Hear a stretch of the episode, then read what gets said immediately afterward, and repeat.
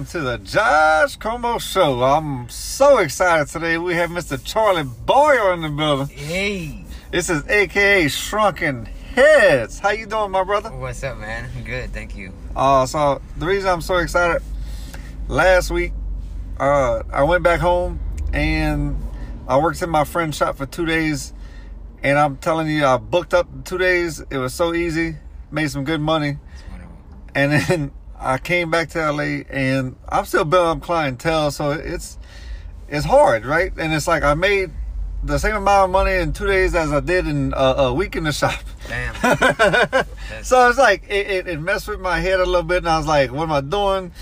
And then I'm like, so I'm just like I, I, I went through the thought process, and then uh, I was like, I need to do something that makes me happy, and I hadn't done a podcast in a little while, so I was like, Charlie always makes me happy, always makes me inspired, and doing podcasts makes me happy. I was like, the way to get out this funk is do something I love. So I called Charlie. I was like, man, we've been talking about doing a podcast, so let's do it. He was like, hell yeah, let's do it. Let's do it.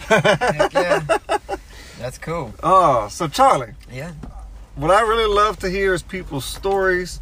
Uh, I mean, from you can go as far back as like high school, like because I know you was in music. Yeah. Uh, you was big into skateboarding. So, wherever you want to start, I want to hear where you came from and how you got to doing hair. Wow. I, mean, uh, I think you you know you you did hit the nail on the head there. I in it, got into skateboarding as a youngster and music, and that really took over my life. Um, that um, I started cutting hair. I didn't want I didn't want to I didn't want to uh, get a haircut anymore. I no longer wanted to go to the barber, and um, I just did not like my haircuts. And um, so when Gramps passed away, I didn't have to go to the barber anymore.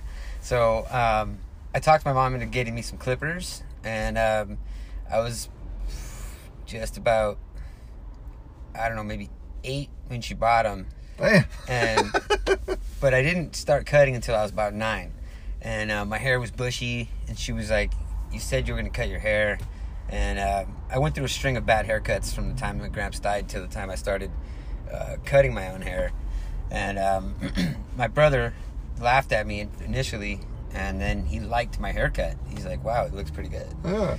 So, uh, and back then it was the 80s. So he was like, cut my hair like Tony Hawk. So I gave him his Tony, a Tony Hawk haircut, and that was like my official first haircut was a my version of a Tony Hawk haircut. And um, then his friends all wanted that. So um, flash forward, I would say flash forward a couple years where I'm like, I'd say about 14. We had a ramp. Everybody would come to our house to skate. You built it yourself? Yeah, yeah, yeah, yeah. I designed it. I built it, and like A half I- pipe or it was. I had two quarter pipes, okay? and you can position them to make like a half pipe. Um, one, uh, one of them was, I had a six foot wide section, and the other one was eight foot wide. And um, so the eight foot, eight foot one was stationary; it stayed there. And then the six foot one, we would take places, and it was pretty big. Nice. So um, yeah, so people were skating, and um, there was one this one particular day that I remember, I recall, where it was a session of about, I think it was 14 kids, and um, my friend was like, "Hey," and I was standing up on the ramp, and he's like, "Hey, you cut my hair today?" And that's everybody lined up that day. That day, I cut everybody's hair in the backyard. Like there was everybody that was in the backyard. That's awesome. got a haircut. So it was crazy. I had I had kids. I was like, dude, this machine's too hot. I can't give you a haircut. I had dudes running home to get their dad's machine and bringing it back to me. and when you machine, you say, uh, I mean clippers. The clippers. That's why Charlie makes him. he says machine. I'm like, it sounds more powerful when you say machine. it did, yeah. He's like, oh, my dad has a machine like that, and I said, all right, so go get it. And then went, and I was, I wound up keeping a couple of those those clippers, and uh, that, that's how I found out that I that I that I liked a certain brand too, because they were bringing me these other brands, Ah. and, and I didn't like the way some of them. I, I tried an Andis, I tried an Oster, and different a couple of different Wahls, and my Wahl was the one that I liked the most. Um, and maybe it was because just I had been used to it. yeah. And I started with it. So you know, everybody has their thing. You know. That's that was my first pair uh, was Wahls too. Was it Wahl? I- yeah, I was 13 and it was basically my mom didn't like the way I wanted to cut my hair. My cousin was cutting it, and I was Cousin like, was a barber. no, no, he just cut it in the backyard too. And I was like, I said, man, I said, I I said, uh. I said, I won't cut my hair like yours, but my mom won't let because it was like skin fade, and she was like, nah, nah, nah. So anyway, he was like, he explained it to me. So thir- my 13th birthday, I was like, give me a pair of clippers, and I took my brother into cutting his hair, and then I cut mine the next day, and they both looked decent. So it got the ball rolling. But uh, it was my first pair of clippers was Wahls, and uh, I, Mine, mine didn't have a lever. oh really? Did you lever? I think so. yeah, mine didn't hit. It was like this crazy, like stationary one, and you you had it had like all the the the uh, the guards. Yeah. it had like re- like the most guards that I'd ever seen come with a machine, like to date. So like it, it had that big two inch fucking guard. Yeah. like like a powder blue, like and that thing, and it was crazy. So like they were, cause you know they color code Yeah. Wahl color codes. Yeah, so when you get up to like two inches, I think it's like a powder blue. I don't know what number that would be. I think it's like two or three inches, man. It's so it's huge. That's dog clippers. no, literally two or three. That's like that's fucking that long. you laugh. My my first first pair only went to one through four. So like when I was doing the tops, I kind of like had to like feather it. Uh, Freehand it. Yeah, freehand. Yeah, it. I I, was I would spike the hair up with waxing and just freehand it. Dude, yes, freehanding. I was like, that's that's one of the things that like It I gave it say- texture. It did give it texture, but I didn't have shears. Yeah, you know? I, I didn't use serious So with the hair. I had to use the top. I had to cut the top with my clippers, man. That's how I And, did it, like, too. That was crazy, man. Just, and then it's kind of like it, it somehow would make it blend. I would, and that's exactly what I would call it. I didn't call it a fade. Like I didn't know what a fade was until I got to beauty school, and I was like, "What is it called? A fade?" And like, yeah, I was like, "Oh shit!" Like I would just like blend it. I would call it blending it. Yeah. Like from like I can go from bald to hair, and I would just like blend the middle, and I would tell. That's how I would. That's how I would tell my my, my friends. That's funny what you like. You don't learn that until hair school. Serious. And I was like, so I was doing, you know, fades back then. You know, I didn't even know what the fuck I was doing. Uh, I think that helped me today because what I do today, um, one of like what what I'm known for is kind of like just thinking outside the box and um, because I could because I see hair differently. yeah, There's once when wh- I think when you when you learn by the book, it's harder to think outside the box. Yeah. Uh, because you're more rigid, you know. And um, so I think learning some of these uh, techniques has helped me just clarify things. Where I had uh, I I had I, I remember I had um, Nevin. I had him not another cutter. I had him narrate what I was doing. So I because he was when we when we, knew like the technical terms or well whatever. yes because he was in school Yeah. right so so he he can remember everything like easily so I told him since you know all that shit Yeah. and you're like all technical tell just narrate what I'm doing and and you're gonna learn what I'm how how how I cut by narrating what I do yeah, that makes so much sense. yeah, and he was like, okay. It was like a fucking easy, and it was like I didn't have to teach him. He was teaching himself, By just watching. but by watching me, but like saying everything out loud. And uh, Yeah. so he was like, Seeing and hearing is believing. yeah. and I, but then then I also what was it was a, it was it was what was also cool is that I learned what I was doing at the same time. So I learned the technical terms of of what I'm doing as I was doing it. So I was doing multiple things. He's like, "Oh, whoa, whoa! So you're creating a guide, and you're you're over directing, and you're you're creating texture. You're taking out density at, all at the same time. You know." And he was like, "And I'm and all these things that I was doing at the same time." And he would say, he would tell me to, "Whoa, okay, well, wait. So right now you're doing this and this and that," and it was really cool to hear what I was doing. Yeah, because it made you understand it better. It made me understand. You just knew I, it because of experience and practice. yeah, and Yeah. looking at a head, I know that I'm looking at the I'm looking at the back left side of your head, but I'm also using my peripheral to look at, at the other sides of your head, you know, To make everything to blend. make everything blend and look right. And like and uh, so that part I can't is that's one of the hardest parts to teach. I think is teaching somebody what to look for. And you can teach somebody technique and uh, and and how you do it, but I have this saying. I said, uh, um, I could teach you how I make cookies, but your cookies will always. I said, "Wes, wait, let me repeat that. I could give you my recipe for for my cookies, but your cookies are always going to taste different than mine Oh yeah. because your hands are bigger than mine or smaller than mine. So maybe yeah, uh, maybe the pinch of salt is different for you than it is for me. and that's why I was like, this is an art form. It's, it's creativeness. Like you can't, you, you can only be so technical before like you put limitations on the art, you know, or like you see th- I, I see color different. You see color different.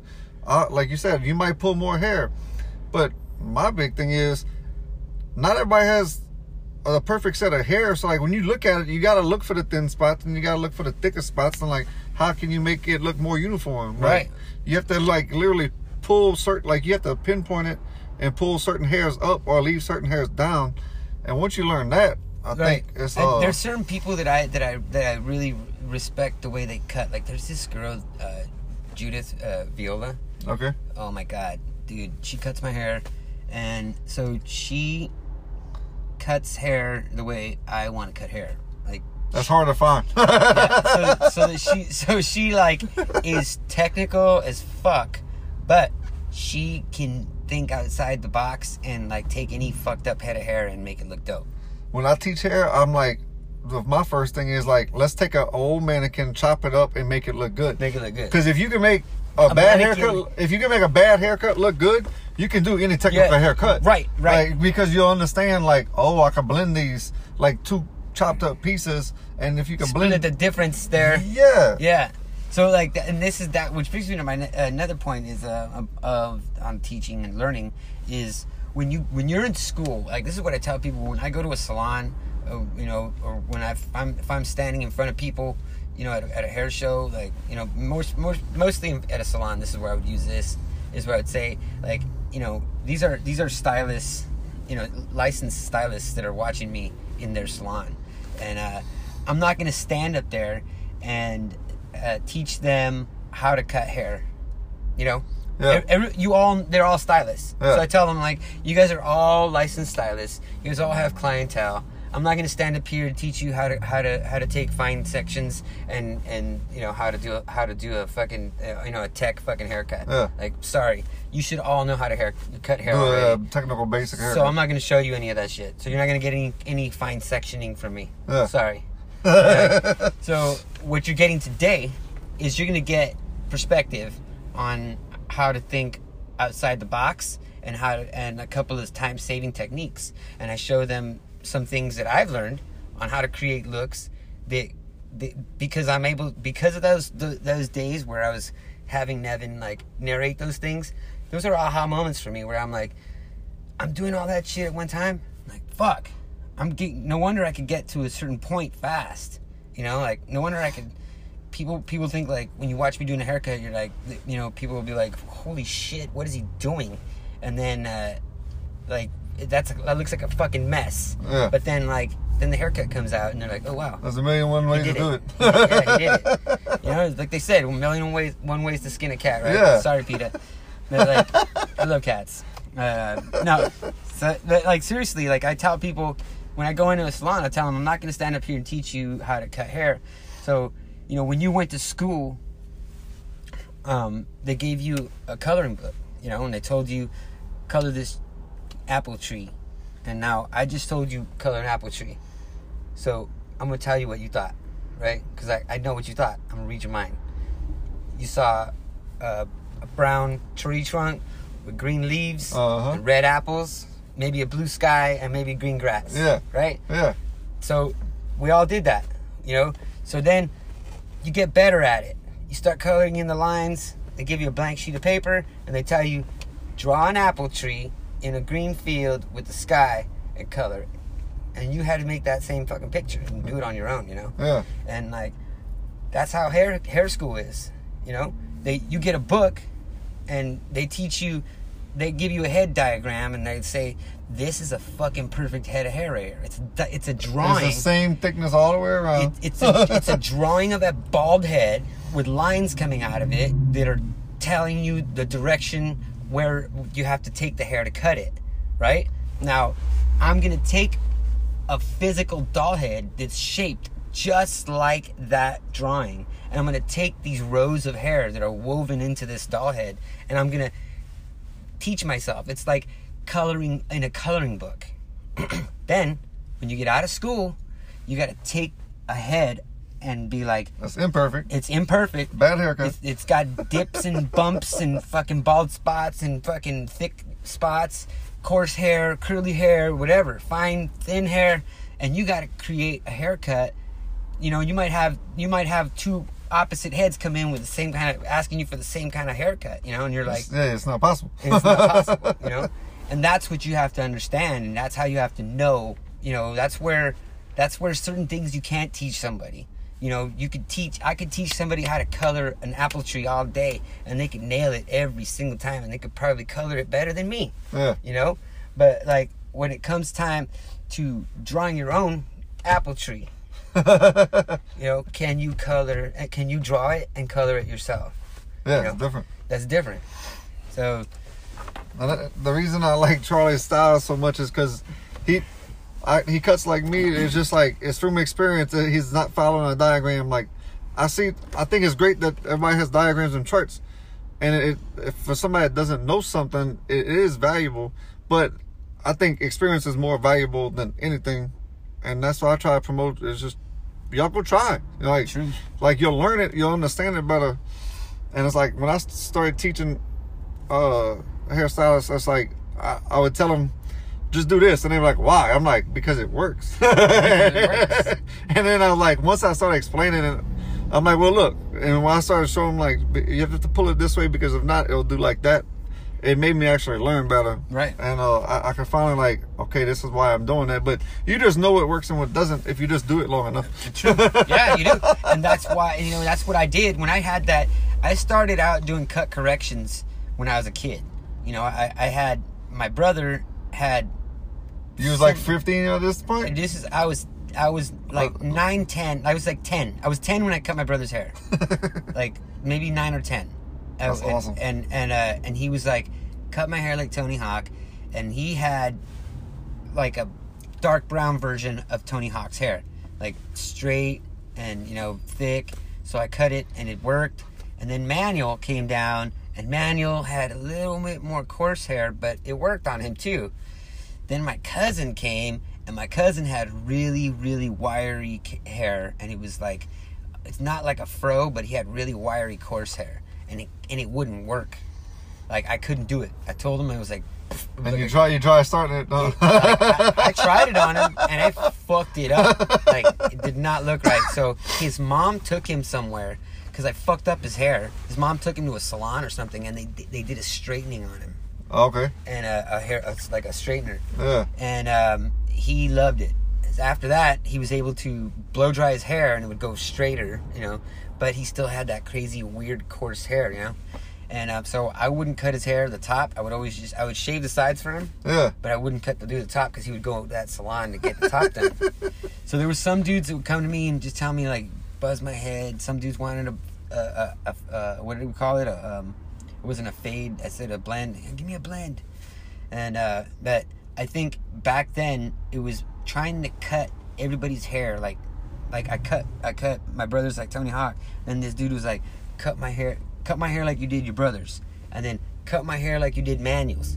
Cut my hair like you know. So So you built a clientele. so, yeah. So and the haircut is changing. It's morphing because I'm like I'm trying to put that on everybody's head, and and and I had to learn about everybody's. I did some weird shit, dude. Like I like took in the parietal area, like from from the ear, from right above the ear to ear, Uh huh. all the way around the, from the, to the occipital. That that little that half circle. Okay. I put a fucking bald, like I balded a line out because this dude's hair was like sticking up, and it worked, bro. It- I, I, I, I, can you imagine the the grow back?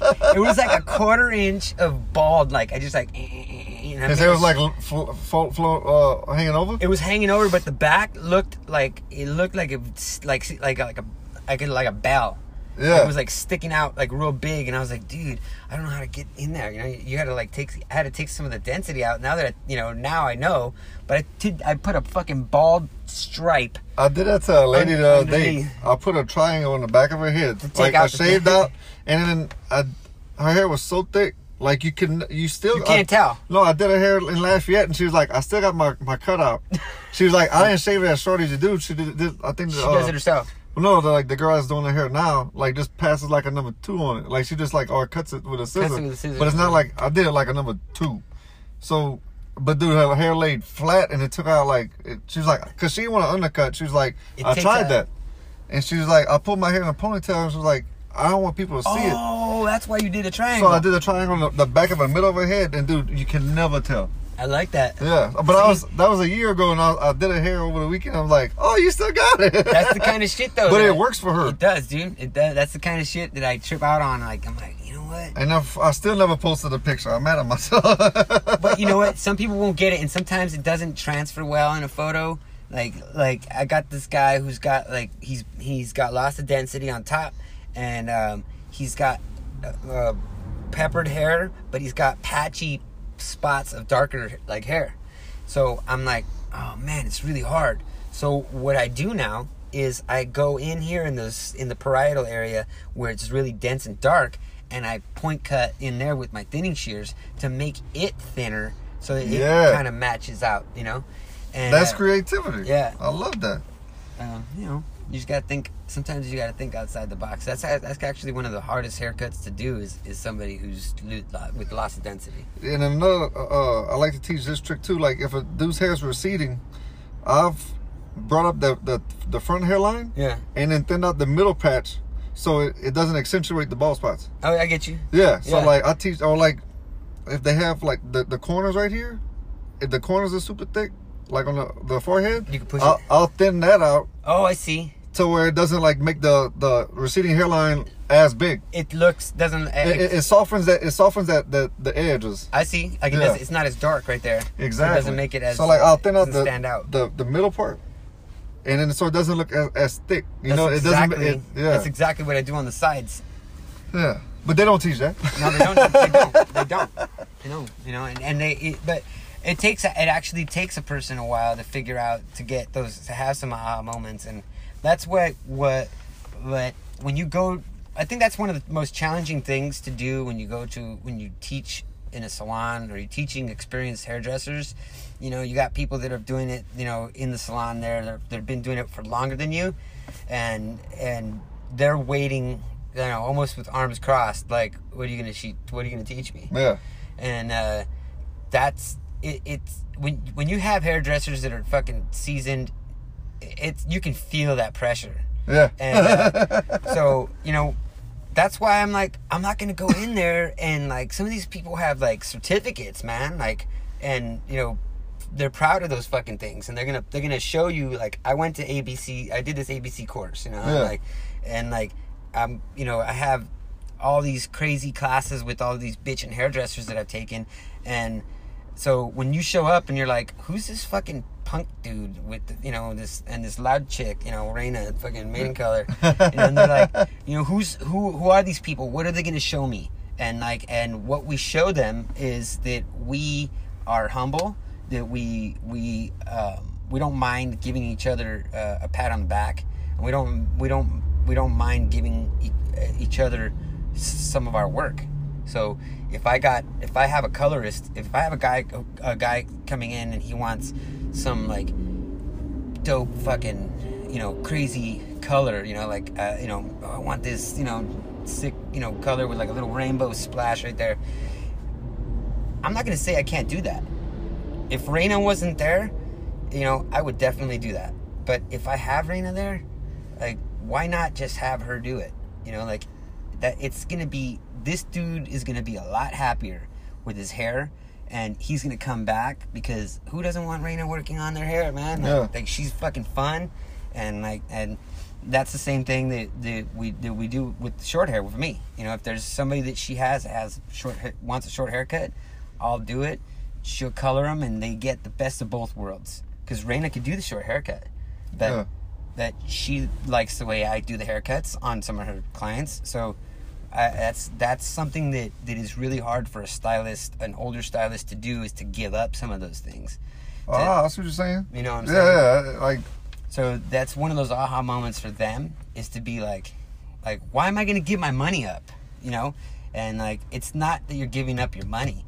You know, I feel like if I have if I have this one client that comes to me and he gets his color done, like let me let me take you let me let me give you uh, an example. I got this barber that comes to me, and uh, Jeff will come to me. I went to barber school with Jeff, and uh, he'll come to me for his for his color, but he'll get it cut by by somebody at the shop, right? At his shop? At his shop. Yeah. So he'll come to me. I'll I'll bleach him out, and I'll do the. He'll normally he'll want like an easy color, and Raina has mixed the color for me just because she's in there. Yeah. I'm bleaching him. I'm good with bleach. I'm cool with that. So he wanted some neon shit. It, and he wanted my color. He's like, I want the color that you have. So I was like, Raina did it. So, hey, Raina, can you mix this for me? Yeah. And she mixed it for me. And that's where he's like, he now he knows that he's walking around with Maiden Color's formula on, on her head. Even though Shrunken Heads did it, he knows the Maiden Color did that, that formula on, on his head Yeah. and he's stoked. He, he's like, "Fuck!" So he goes. He tells his clients he sent. He'll cut them and send them to me Nice. to get that same thing. So they get that experience where they come to me. I'm bleaching them. I'm like, "Hey, I got this guy coming to me, and he's gonna get bleached Or her. They they look at our pages and they make it. They just book straight with her. And like they'll come in Yeah. and like she'll be like, "Hey, can you help me out? Can you bleach this guy?" Well, you know, and I'll be like, "Yeah, no worries." You know, It's like it's like it's us. Yeah, and team. like yeah, it's a team, and we work it out. You know, we work it out. Like so, if it's something where it's my client and I got him booked in my books for cut and color, it's taking up time on my day. But you know, I come and and she's busy, but she goes in there and she does the cut the, the the color application and does all that shit. All and the, the you know she's gonna get she's gonna get hers. Yeah. Uh, she's gonna, I'm gonna break her off some. You know what I mean? And like That's what it's all about. that's what it's all about. And I feel like that's what what we show each other. What we show in a salon is like it's hard to get those aha moments, and like that is a big aha moment for people to be like, oh, You can't still work together and make can, money. we can, Yeah. and because when you do that, I'm posting it, you're posting it, the client's gonna post it, and maybe the salon's gonna post it too. Yeah. So that's four people that are gonna have my work on their pages. Yeah. You know, that's so- exposure, which is exposure. That's what this world's all about now. It precisely exactly. Views and exposure. That's right. That's right. And if you're using the social media the right way, you can you can get those clients. You know, you can they can get they can come to you. If you you post that stuff, if that person posts their color, and they're like, "Where'd you get your color, man? That's cra- that's pretty crazy." They're gonna go, yeah. you know, Bam, bam, bam. bam, bam. Nice. Yeah, because like a lot of people, like you said, they're just greedy. Hey, that's it. Yeah, I get it. I mean, I understand. but it's like I'm not trying to do no Hollywood glam style on somebody. So like, I'll definitely send them to the person right behind me or whoever's working in my shop. Because I was like, at the end of the day, it is experience. Like, It is. if you give them a good haircut, people be like, hey, listen, I'll let somebody else style you. You ain't losing nothing. Nope. not if it's for a big event. And it, like, who wants to be stressed out during the day? Like, I get stressed if somebody's like pin up my hair. yeah. Like, yeah. No. No. That's like, I'm- exactly. my stress levels, like I get, I'm like, ah, it's like no, Exactly. I just, I won't do it no more. But that's just, uh, I tried. That's right. That's it's right. not worth it. That's like that's like those weddings. You know, weddings Oh. are. I Weddings will are not do again. that's too much. That's that's stress walking in the door. it is. You, you know, walking into it. Uh, so after you went to like when you finished high school, did you go to hair school or did you what you? what Oh. was- Well, what I, what I did was um, I went I went to channels and I went I got uh, you know went uh, I moved out, tr- tasted life. I joined a band and uh, quit skateboarding for the, for music, and then um, uh, music didn't work out, but I still had that itch. And then, uh, but during that time, it's for music or the itch for music. okay? And this entire time, since I was nine or ten, I've been cutting hair steadily. Like every every year, I would say I was probably doing. Since then, I would say, with the exception of that one day where I did like fourteen kids, I was I was doing like eight haircuts a year, something like that. You know, like wasn't really thinking about it. Yeah, it just happened when it happened. just doing it, yeah. So when I moved to Vegas to, for for music, that's when I was cutting more consecutively because the band always needed their hair done, and uh, I was like the guy. I was doing all of our hair, and um, This is like in your twenties. Yeah, I was in Okay. my twenties. I was twenty four, and um, so then a little bit later, in my late twenties, I I uh, had started a family, and I I stopped. I gave up music, and I was like, that's it. I'm gonna get me some khakis and a and a, and a button-up shirt and like call it a day. So uh, I my ex-wife started dressing me, and I just gave in to the, to uh, to the world and fuck said fuck it. But I was still cutting hair, my own, my kid, um, you know, here my couple friends here and there, and then um, I had uh, had some friends come to town, had another kid, and I was uh, getting ready to to go to industrial design school, and I had been for for a good six months. I was checking out different industrial d- design schools because I I like to be creative and come up with a new shape of things. And, um, my friend was doing that. He was uh, he was already in industrial design in the world of it, and um, so he said, "Dude, you'd really like it." And I went to visit him, checked out his school, really liked it, and uh, he came out when we had our kid. Him and his his family. We, uh, we had our second kid, and um, they came out to meet him, and I timed it so we can check out a school at the same time. Right. And uh, yeah, and so they showed up, and the day they they, they got there, um, the day before actually, I I, uh, I cut my ex wife's hair, gave her a bob, and I cut my son's hair and myself. They show up the next day, and uh, in the morning they, they stayed at our house. In the morning, she wakes up to fix her hair, and she's like comes out complaining about her hair that it's messed up. She had a pixie. Oh man, it's crooked. She says I got a haircut yesterday, and they just like you know they, I I just got this haircut yesterday, and they messed it up, and it's crooked. And so my ex-wife starts saying how I cut her hair, and so they, they're now they're talking, trying to talk me into giving you know fixing her hair. And uh, I was like, I can't fix a haircut. you know what I mean? So they're like, they caught, they bugging me for a good forty minutes. I'm like, all right, let's do it. So I fixed her hair, Yeah. and um, I went to work. And I, I that day after work, I was supposed to go uh, to take this guy with me to look at schools, and um, so I get to I get to the house, um, and they had been talking about this shit all day, I guess. So, so I show up, and he's like, I said, let me just take a shower real quick, and then I'll take you to these two schools. And he's like, you know what, dude, just don't waste your time. I really don't want, don't even want to waste your your time. Uh, like, you need to look for like hair schools. You need to go go to school for hair. I'm like, what? Like, yeah, dude. Like, think about it. And, you know, they laid it all out for me. You've been cutting hair all this time. You didn't even know? see it like they saw it. Yeah. And I was like, yeah, I guess so. You know, I didn't even think about it, but but you know, and and I, the other thing was, you can't make money like doing hair. Like, what do you? You know what I mean? So they're like, yes, you can, and they talked me into it. What year was this? Twenty. This was 2012. 2012. Okay. So I changed gears, and at 39, I went to beauty school. Nice. and uh, it was crazy. Of, like to show up at a beauty school where there's like 18 you know, year olds. 18 year olds. There was a ROP, like high school ROP man. Like it was nuts, dude. And like, you know, I'm like, I, I, I was a fish out of water, dude. Like, I, So you went to barber school or Cosmo? I went to Cosmo School. Okay. They didn't have a barber program there either, and uh, I looked around and ev nobody had a had a night program, and I needed a night a night program. The only people that had to, had a night program at the time Yeah. was this The cosmetology. this cosmetology. place. Nice. No, there was no barber schools that had a had had a night program like here. But I- now you don't regret it. no, now I don't regret it. Now I don't regret it. But how like, and I know you had to have them thoughts of like, what the what the fuck am I doing right now? you had to. I did. I did. How'd you get past it though? I think, um, I mean, the worst things happen to you when you're in beauty school. You know what I mean? Like, life happens when you're in school. It's a long time to go through. You Yeah. know, it's a lot of hours. And, uh, I, I mean, it was tough. And I was working a, an environmental company job. I was like, it was a, I was doing 12 hours a day, you know, probably 10 to 12 hours a day there.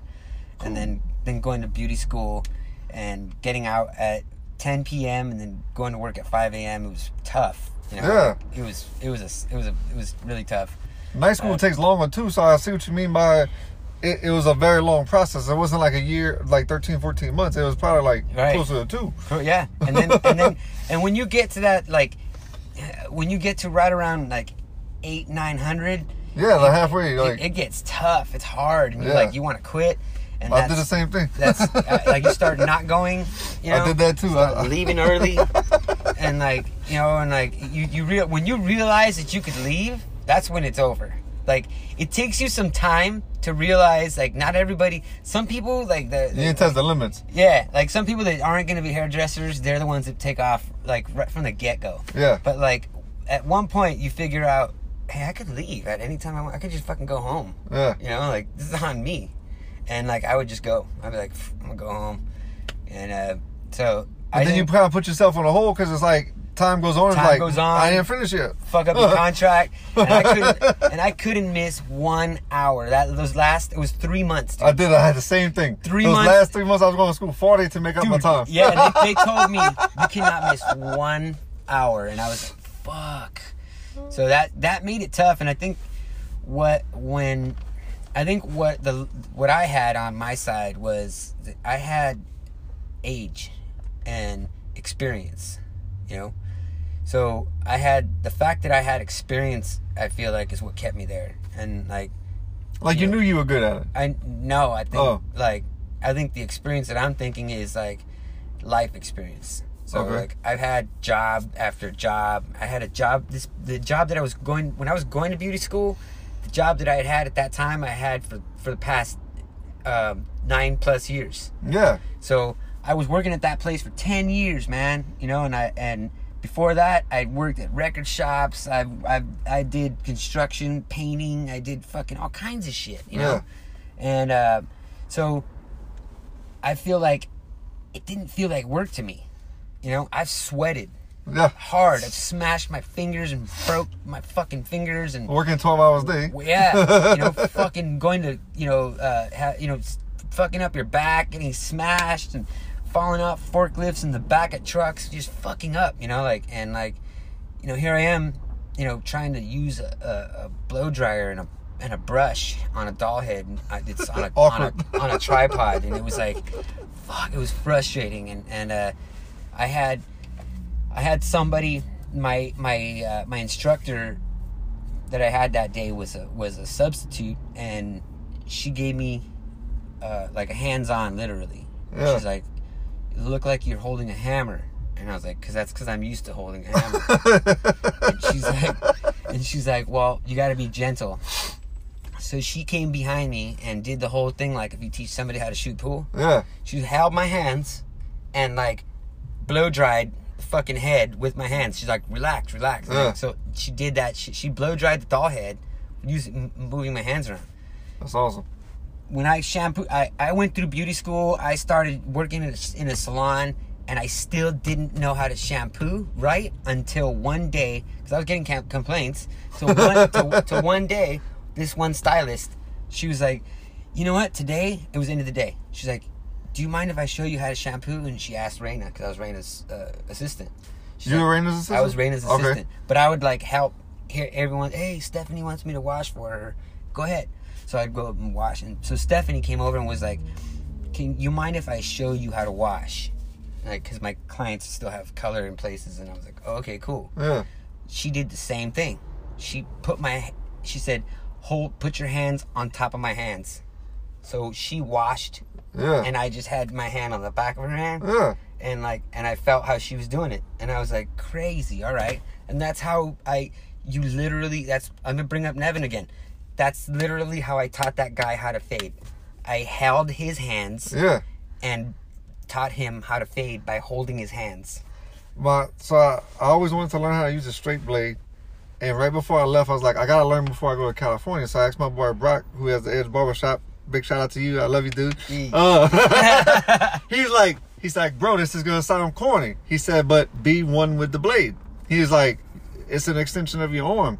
And when he said it like that, it clicked in my head like, oh, you can feel the you can feel the blade touch the skin, right? Yeah. So it's like it's it's almost like an extra finger. Like he's like feel it, and I was like, oh, dude, it makes so much. He's Make- like, feeling it. It's like listening yeah. the hair when you, like you said. So like we we just had this conversation. I was like, bro, you ever teach people how to listen to the clippers? I was like, cause I my first shop it was very dark and like I was in the corner, so I was like, I just started to listen and I was like, it's cutting. All right, I'm good. I was like, if it's not, keep moving. Yeah, yeah, yeah. And then like then I can spin them and I'm like in the light. I'm like, yeah, it's good. It's the truth. It's the truth. It's like using all your senses, but it's uh, it's not just cutting and seeing. It's everything. It is. It's using your ears too. So, so you graduated school. You how you get you got your first job? I no, Oh. it wasn't like that. I, I, I was like, I thought I was doing good, right? At, I, I, I had my aha moment. Learned that I was a cutter right before I left school, and that I that I wasn't a colorist, and um, so at at um, I would say just before I finished school, um, I quit my I quit my job at this uh, environmental company, and I got a job working with uh, with my ex wife doing uh, band merchandise, and um, so I was working. We were living in Pomona, and working in San Clemente, which is like it's fucking like seventy miles, dude. I think it is like one way, and um, so but we were, we were out there and it was cool. I was doing like I was doing the online store for Blink One Eighty Two, NOFX, the Pixies, uh, Mew. That's It was- freaking awesome. Yeah, it was cool. It was cool, and um, um, and and you know, and I I, I didn't want to quit that job, so you know I was.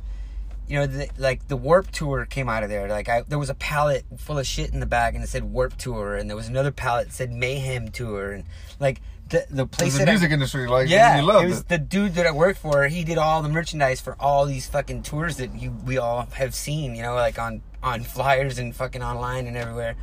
And um and I was there. You know, I was like, fuck, I'm working this fucking store right now. you know? Yeah. So, um, I get my license, and I was cutting people there in in in, In the, the warehouse. warehouse? Yeah. and um, so, you know, flash forward, and like right now, we're, it's January, and like, um, and it was around this time where like this is this is dead time for for uh, January. So with the music tours? Yeah. Okay. January, February is dead time. So uh, it was like we were. He was trying to. The boss was trying to give us work, and I was like, dude, just I'm not gonna come here anymore. Like, give give my ex the work, you know. Yeah. And um and uh, so at the time she was my wife, and um so I was like uh I I stayed home, and um I went to I took about three days off, and then I went to back to work. He had enough work for me, and uh, went to, went to work that day, and I worked like three and a half four hours, and I had to drive seventy fucking miles for a four hour fucking day, and I, and he was like, "See you guys later. There's not enough work." So after that, I was like, I had to make the decision. You know, I had to, I I I got my license. Yeah. You know, and I was just sitting on it, and I I but I felt like I made a like I'm like I made the wrong decision by By getting a license or quitting the job? no, by getting a license, yeah. I just felt like this isn't what I want to do, man. Like I'm not, like I'm doing these. I'm good at what I'm doing, but it, I mean, anybody would be good at it. If I went to mechanic school and learned how to be a mechanic, I'd, I'm doing oil fucking changes on the weekend. Yeah. you know what I mean. So that's how I thought about it, and then um, so I was like, but tour season died, and I had to fucking quit the job. So I was sitting on the couch one day, and I was like, fuck. I remember I had this connection with the salon. So I went there. I called them up and went to a meeting, and they they decided they wanted to give me a, a try. So I did a like a couple of days. I worked like I think about four, I think I maybe five days for free. Yeah. And um, and they're, they dude, I'm, I'm I'm rough around the edges, you know. Nobody's fucking wanting me to do shit, you know. They're like, They, they was nervous. yeah, they're like, yeah, you can sweep the hair for me right here. And uh, can you get my my uh, uh, get get a mimosa for my client? Like that's the kind of shit I was doing.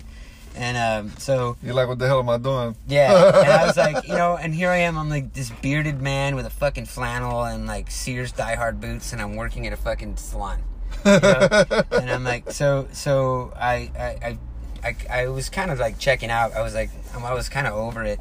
And is this And- only the first week? this is like I'm like mm, let's see February March I was probably like in my in uh, I started in February I went through March April Okay. here we are I yeah. am and I'm like done I'm like 90 days in this bitch and I'm out You know this is it Yeah. and um, so they sent me over to to uh, the other side there was two buildings and they were separated by a little side street and uh, they told me hey uh, Raina needs help in the other building. And I was like, Who, who's Raina? Yeah. He said, just go over there, you'll know who she is. Like, all right. Okay. So I- I'll go over there. And if you know Raina, then you know you can find her. You can find her in a crowd just by listening. Just listen. and uh, so she's. Uh, I love you, Raina. So, We uh, both love you. so- Awesome. so uh so yeah so i went over there and she this fucking woman had three chairs it was the first of all the other salon i had never hadn't been in, been over there but for once to have a meeting and i hadn't i'd never really noticed but they had it was probably a good like 20 something chairs in there.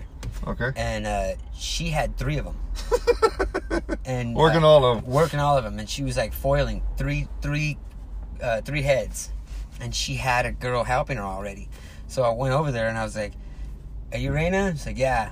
She's like okay i need you to foil that one. And i was like what?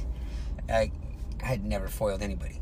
And she saw that i was like shitting. Like she was like wait a minute you know how to foil right and i was like didn't answer her and she was like "Ah, don't tell me you don't know how to foil and i'm not answering i'm not saying a word because i just know what's next she's gonna be like can you go get me somebody who does know how to foil Yeah. or like can you go get somebody else to wash my client like it was like that for me you know? Yeah, that's how you thought process. can you just go to Starbucks instead?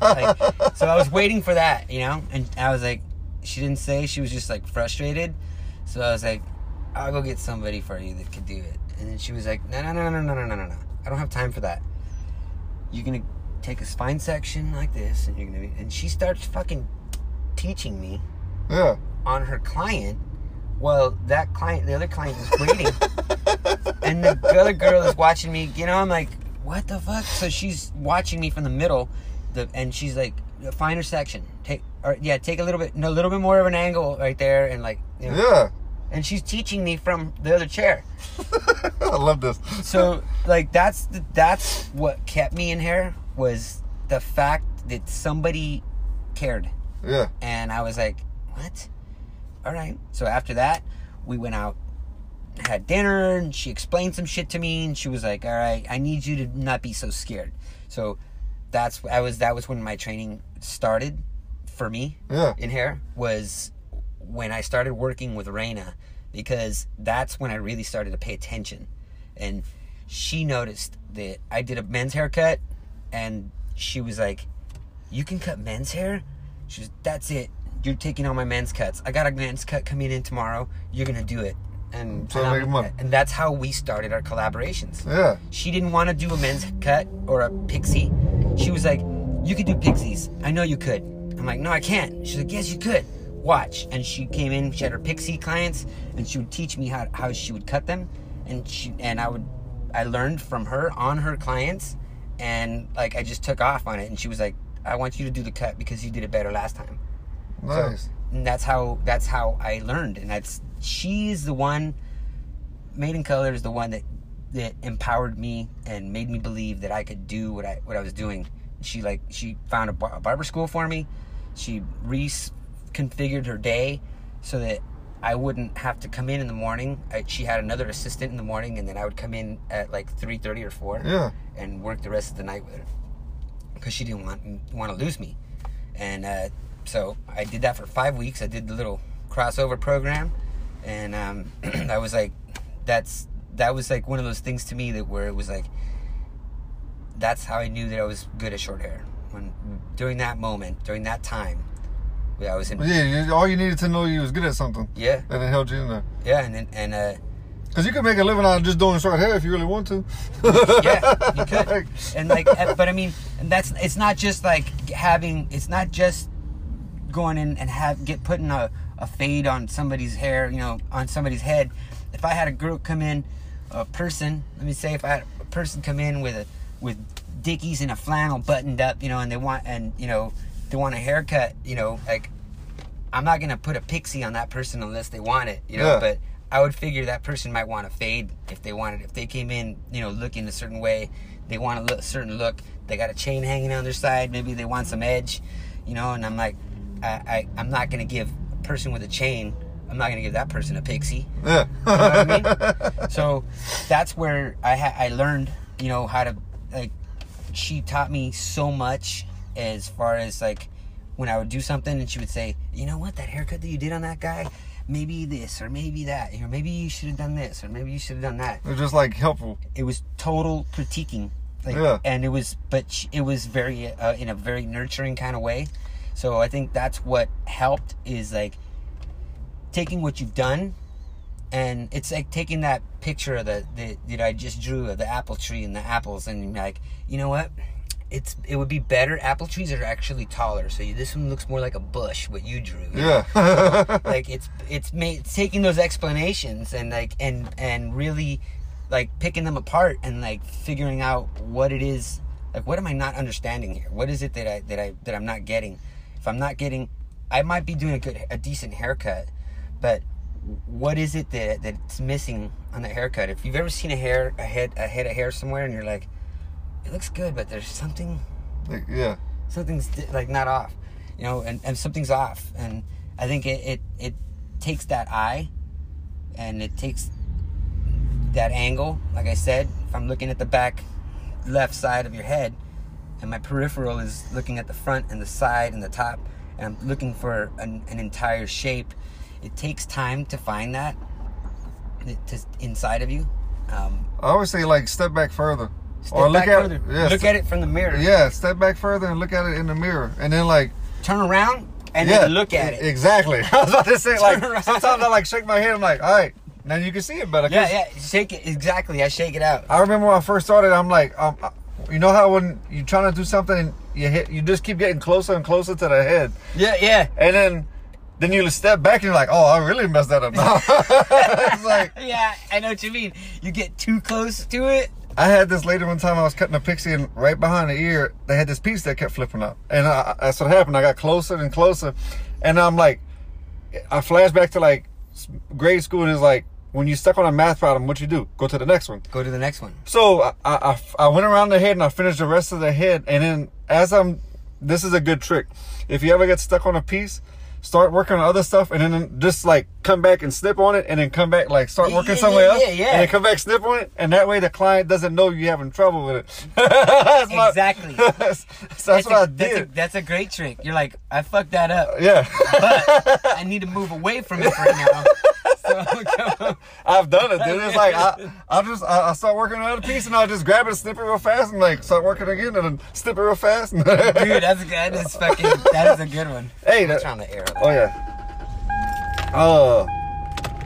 By the way, guys, we in uh we in Charlie's truck. We met at the coffee shop. And I was like, it's too loud in here, so that's why we're doing a podcast. I think this is fun. Yeah, totally. I, like it. I think one of the things you were you were asking me um, was oh I don't know if you want to ask me about the hair punks. Oh yeah. So, well, let's like, keep it with the story. Like, so y'all working together. What? Uh, when did y'all come up with hair Oh, so um, so we um, we start working, we start taking off, and um, and like getting Raina's getting really busy, and um, sh- it was it was really interesting. We we uh, started this thing where uh, she wanted to become rental, but the place wasn't rental, and uh, so she pushed and pushed and pushed, and they were like, "All right, we're What was she gonna having we're with? gonna we're gonna let you be rental," and uh, and but Raina needed like two or three chairs, and that's why she was like, "I need to have at least two chairs."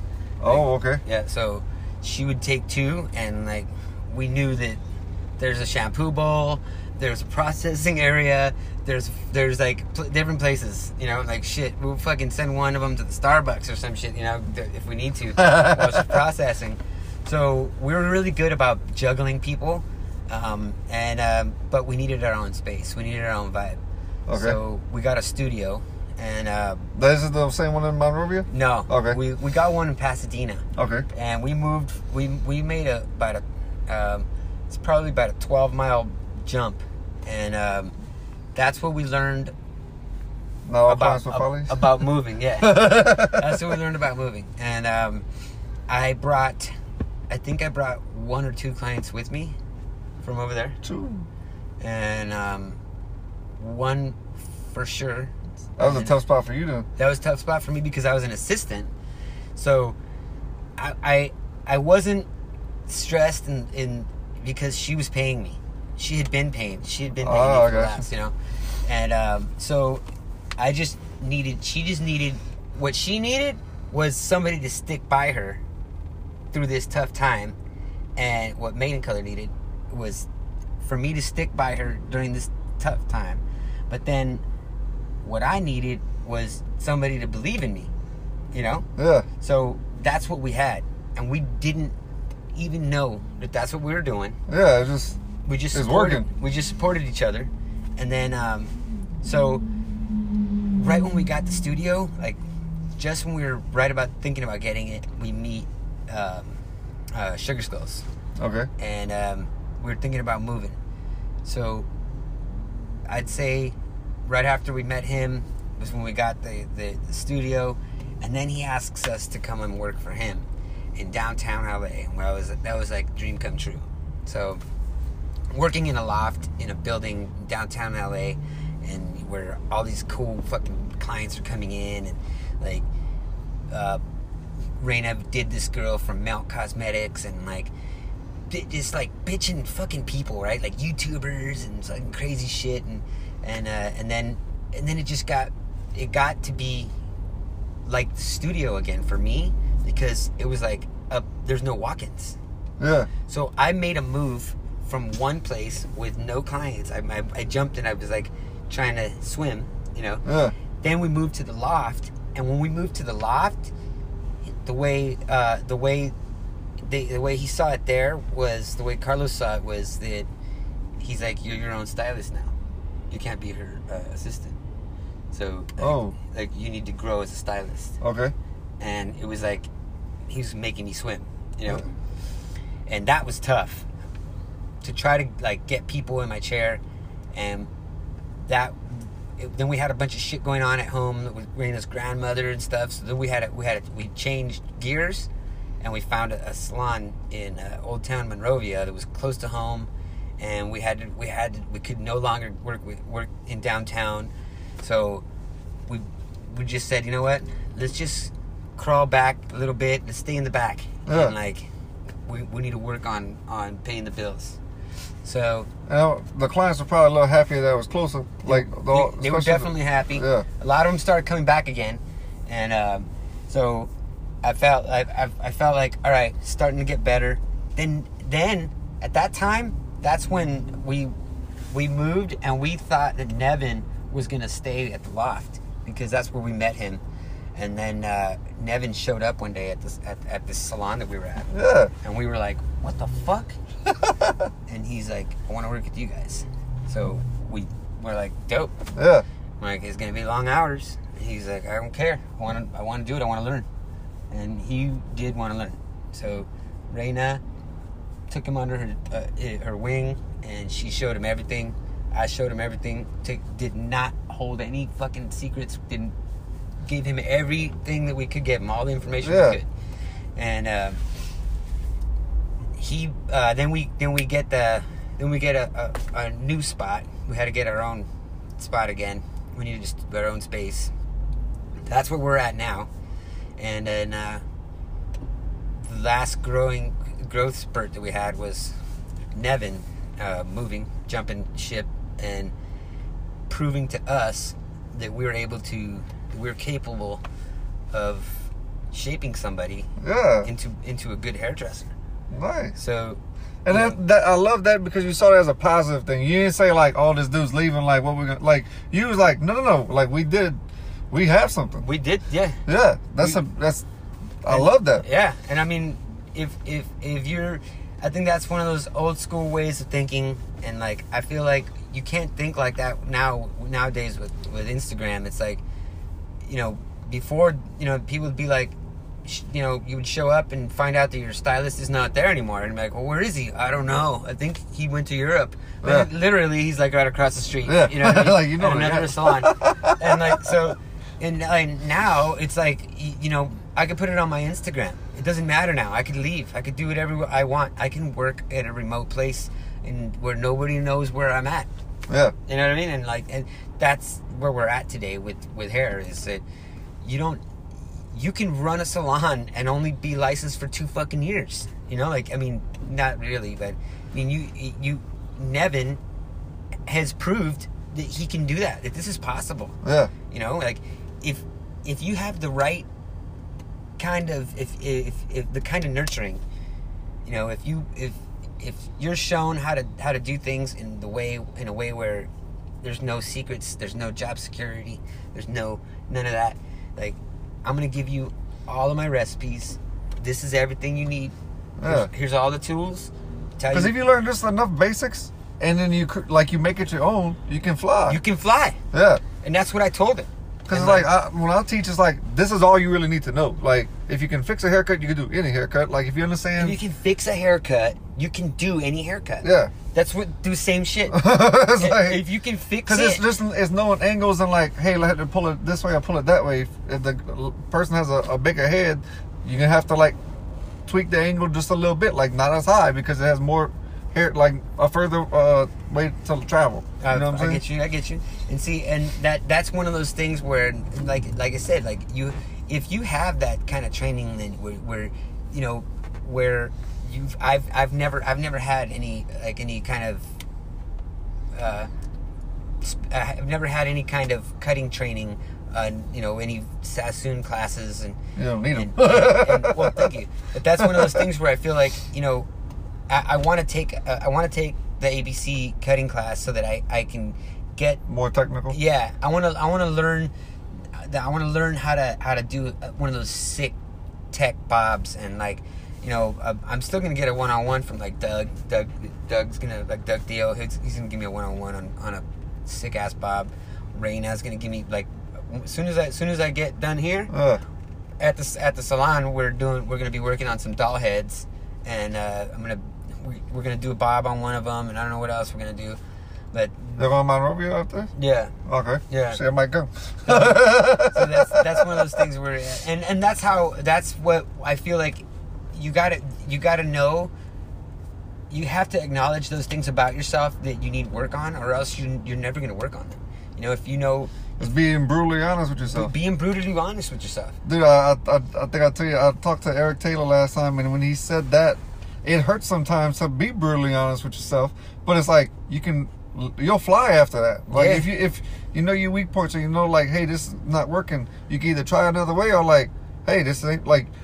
I think life's all about choices and decisions. And once you start learning how to make choices and being okay with being wrong, then you really fly yeah because it's like if you're honest with yourself and like I can work on myself, and then if you make a decision and realize, hey, it's not gonna be the end of the world, like I'll still I'll still be able to do hair. Like messing up one client's not gonna ruin your career. You know what I'm saying? yeah But it's like when you start making choices, and you that's building confidence in yourself. True So like you grow as a person, and when you grow as a person, you grow as a better hairstylist. Like life's all about growth. Like it doesn't really get easy; you just get better at being at doing it. and doing it and making those decisions Yeah, and it's life's all decisions, but it's just uh it's true that's that that i mean that's completely true it's all about decisions and like and i mean taking take when something as simple as hair i mean i, I feel like hair is one of those things that it, when you it kind of gives it's your first impression. Like if you have 10 dudes people you know 10, 10 people standing there with suits on and and they all have identical suits you know the only thing you have to judge off of is not only how nice is their suit Yeah. but like their hair. Yeah. you know? So like who took the time to do their hair better you know? Like who's better at doing their hair? But also like as for the person, if if they if let's say they just got a haircut, they're gonna feel better about themselves. They're gonna feel better and that confidence you, you can't that's you can't buy that. You can't fake that. Like they that person just feels better about themselves. It's true. no, that's, it's, it's true. But you were saying, um, you said uh, before, uh, would you, uh, um, the, the uh, But the, the guy, you said, um, Eric Taylor. yeah, he, and you said that you have to, you have to, Oh, be brutally honest. you have to be brutally honest with yourself. And like, I think those are the, when you're when you're able to to say like, hey, um, you know what, Josh, I saw you do a fucking pixie on your client the other day, and uh, it was pretty killer. So I have a client coming in today, and I'm gonna give her, uh, I'm gonna, I'm gonna make her blonde, and she wants a pixie.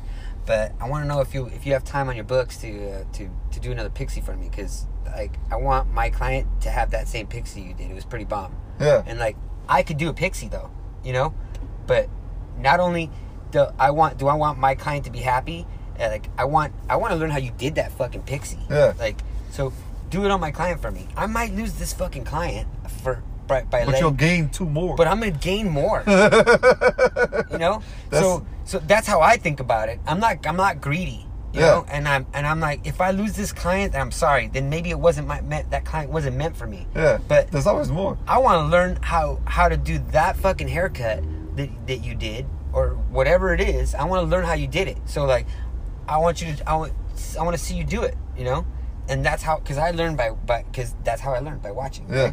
I, I learned to cut my own hair by watching people in salons and barbershops cut my hair, and I was like, I could do that shit Yeah. you know but like I, it was like i didn't get better at it until i was brutally honest with myself and like told myself that that you know people are like that's good that's good but you know everybody's gonna tell you that's good nobody's gonna tell you it sucks Yeah. you know what I mean? so it's so, like, how can I be better? so that's why i used to equate everything to skateboarding kind of still do sometimes and like you know if i'm trying to do this handrail and like I, I remember i remember trying to do handrails it was fucking killing me i i, I, I tried on this uh, it was a five stair handrail and everybody could do it everybody was fucking doing this five stair and and like i couldn't do it and i could ollie higher than most of these fuckers that were doing them my brother especially but I was thinking, what is it? You know, I was like, do I just not have the fucking balls to do this? Yeah. Like, what is it? So I was like, fuck, man. And I, I had a guy, one on one. We were just like out there, and I asked him, and I was like, hey, dude, do that handrail. And he and I skated the same way, on the same side of the board, goofy. That's So- I was. So he was like, he's like, does it? And and I and I tried. He's like, go ahead, try it. And I was like, "Oh, I can't do it. He's like, let me see, do it. So I tried it, and then that dude picked it apart. And he was like, it looks like you're a little scared, at, like you're hesitating, you know, and like right here, like it looks like you got it, but you're hesitating when you get right about here. And he's mo- moving the board down the rail. You know, he's like, right here you're good, but when you get right here, you're hesitating, and then by the time you're here, you're kicking the board out. yeah. So he's like, think you just gotta stay on it. Don't kick the board out. Fight your head and don't kick the board out. You know, and like, all right. And th- so it took somebody who was better at skateboarding than me to point that out to me and be like, hey, you're doing it wrong. Yeah. You need to position your feet differently. You need to stand here. You need to stay over it. You know, stay on top of the board. And that's what where it was hard for me because I thought I was good. You know, It's letting that ego down and be like, oh, yeah, uh, yeah. because I could kick, I, I could kick flip over that handrail and la- and and down the steps, Yeah. You just couldn't get on the but rail. I couldn't get on the fucking rail. It's You know? crazy, huh? Yeah. So that's that was like it was it was something it was a mind thing for me.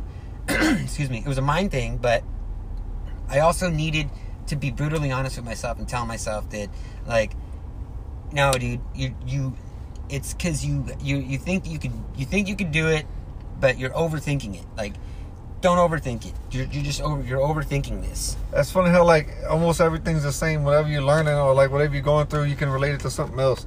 Uh, like my favorite quote when I was a kid, I was into go kart racing, yeah. And the dude said to go fast, you gotta go slow. I was like, that doesn't make any sense. I was like 12. yeah He was like, no, no, no, no. He said, eh, picture yourself going into a corner. If you enter the corner too fast, you exit straight into the wall. But if you slow down and position yourself right, you'll end up down the track. And I'm like, but going through life, it's kind of the same way. When you rush and you make decisions, you're gonna end up straight in the wall. Yeah. But if you just slow down, or like say you're looking at a haircut, you step back, you see it all, and you position yourself right. You Then you get, yeah. yo, that come out faster. and when you when you get better at it, then you you you learn how to hug the turns. Yeah. And then you then that's how that's how you learn that when you get better. Yeah. So initially he gave you that first like the, the, the direction to be like to think about it and say like you gotta you gotta think about it this way. Then once you get it, then you start like getting better at that and you can get faster you at get it. faster at it and you start pulling back and you start tucking in and that's how that's how you started to get faster at racing. Yeah. and that's the same thing you know with, with that i did with skateboarding. You know I, I i tried and i tried and i tried and people were telling me like dude you got this. Like you're already doing it. Like you're already ollieing. If you could ollie on flat ground and ollie over a fucking fire hydrant then then just do it on a ramp. You you ollie air off of a ramp and you ollie on the flat ground over a fire hydrant then just go on a ramp and ollie air off of there and you come back in like Yeah. just turn it. You can do a 180, right? Yeah, and that's see, this is- that's how like somebody break it down for you. Like the way you explained to me patents.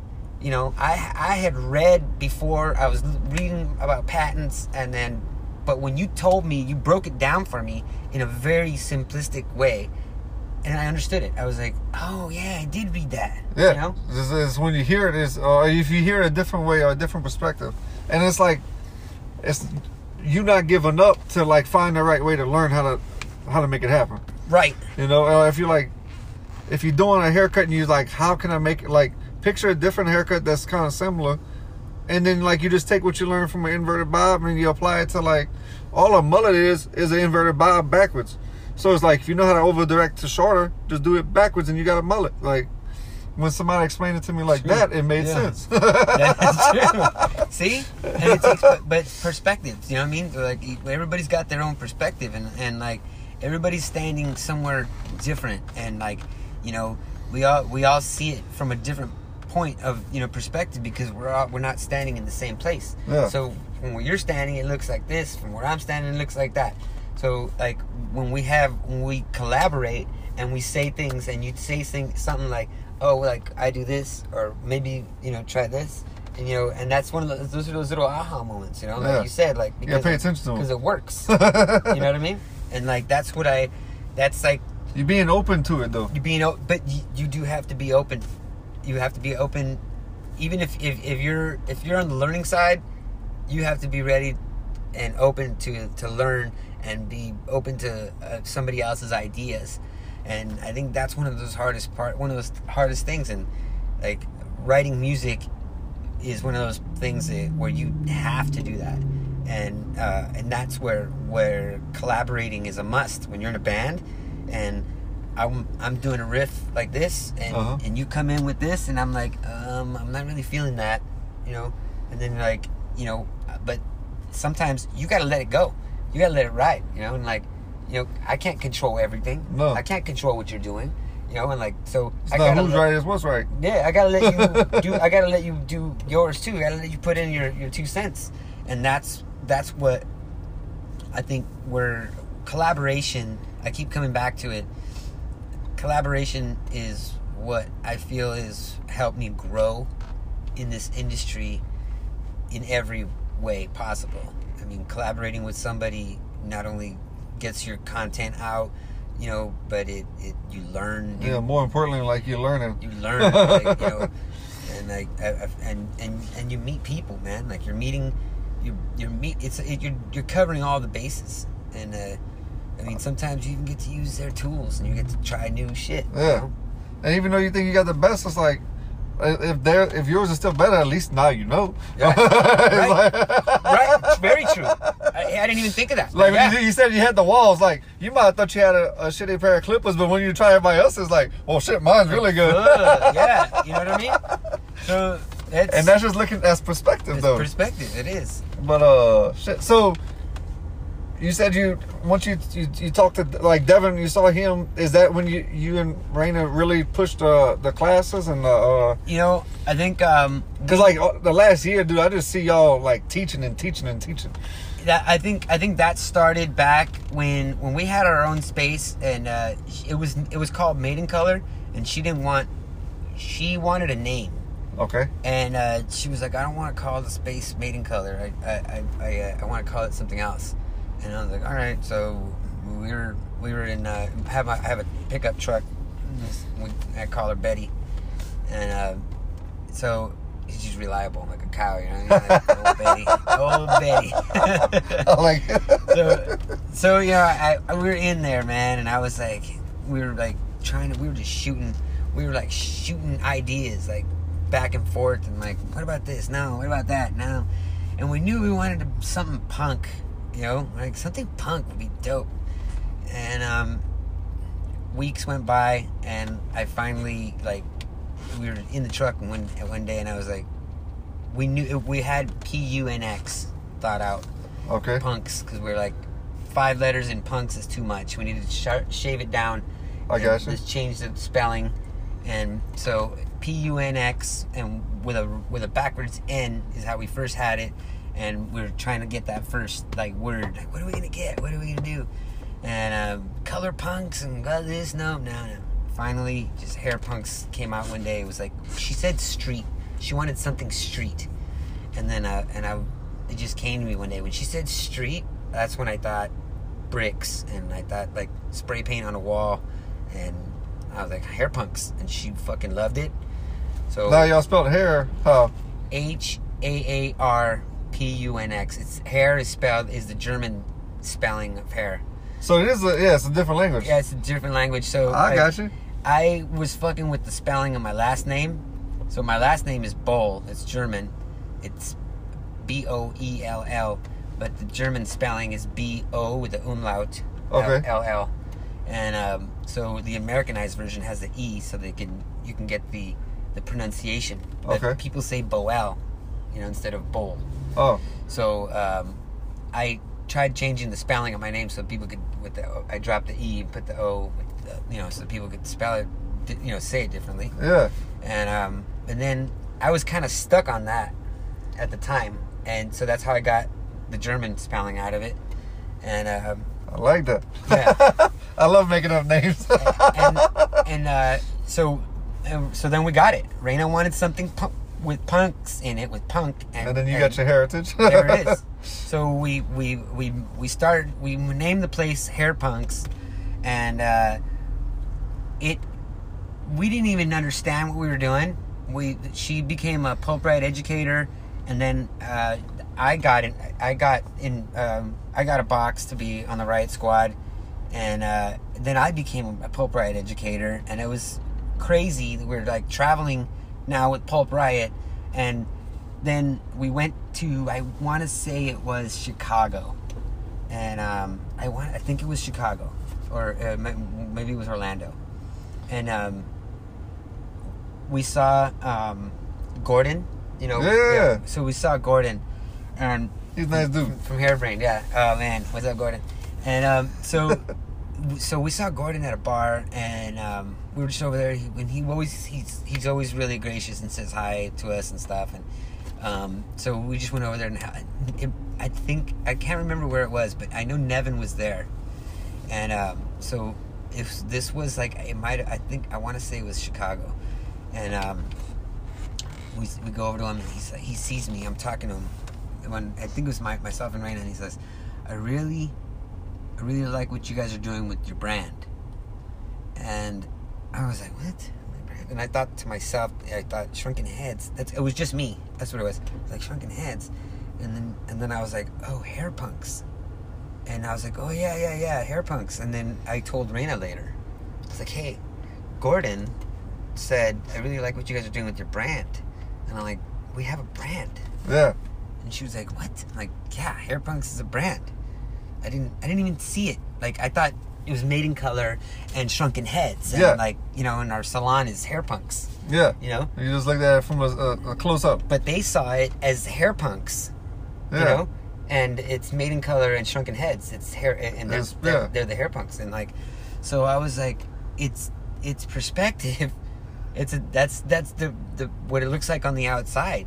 So it was Gordon that actually that actually gave me that little Aha moment. aha moment. and I was like, whoa. So then we I, we changed gears and uh, we look at it differently now. We made stickers, and we like. I think we already had the stickers at the time, and that's probably why he thought it was already a brand. Yeah. I just my thing with stickers is this: is like is I, I, I, I, I am skate. I'm a skateboarder at heart, and I used to go some places and I would get stickers and like take my favorite brand, Santa Cruz or Independent, whatever, and I'd like slap a sticker somewhere on a sign or on a wall somewhere. And you guys have probably seen one of my stickers somewhere that I put up.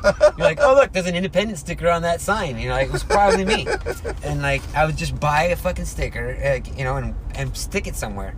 And and uh, so I I collected stickers and I put them on all my shit always. I love that. And um, You inspired me to get stickers. I'm telling you. I'm tell- let me tell you. Let me inspire you even more. Let me tell you why you should get sticker.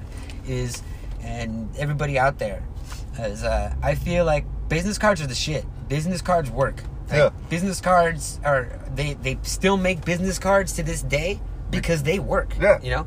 So, but you have to figure out how they work for you. So business cards for me like you, there's a whole art form how to hand hand somebody a business card. You overhand it, and you gotta like you, you know. There's a whole way. It, I've there's a- never heard. I've never looked into There's this. There's a whole art form on how to hand somebody a business card, You got me interested. and like and, like you gotta like overhand hand somebody your business card. Don't go under. okay. Come around from the back. Is it more powerful? No, don't come out of your pocket with it. Like, Okay. You gotta have that shit in your hand and almost like flick it, you know, like and be like overhand hand it to them. Like Nice. "Here, you've been served. Yeah. You know, like that.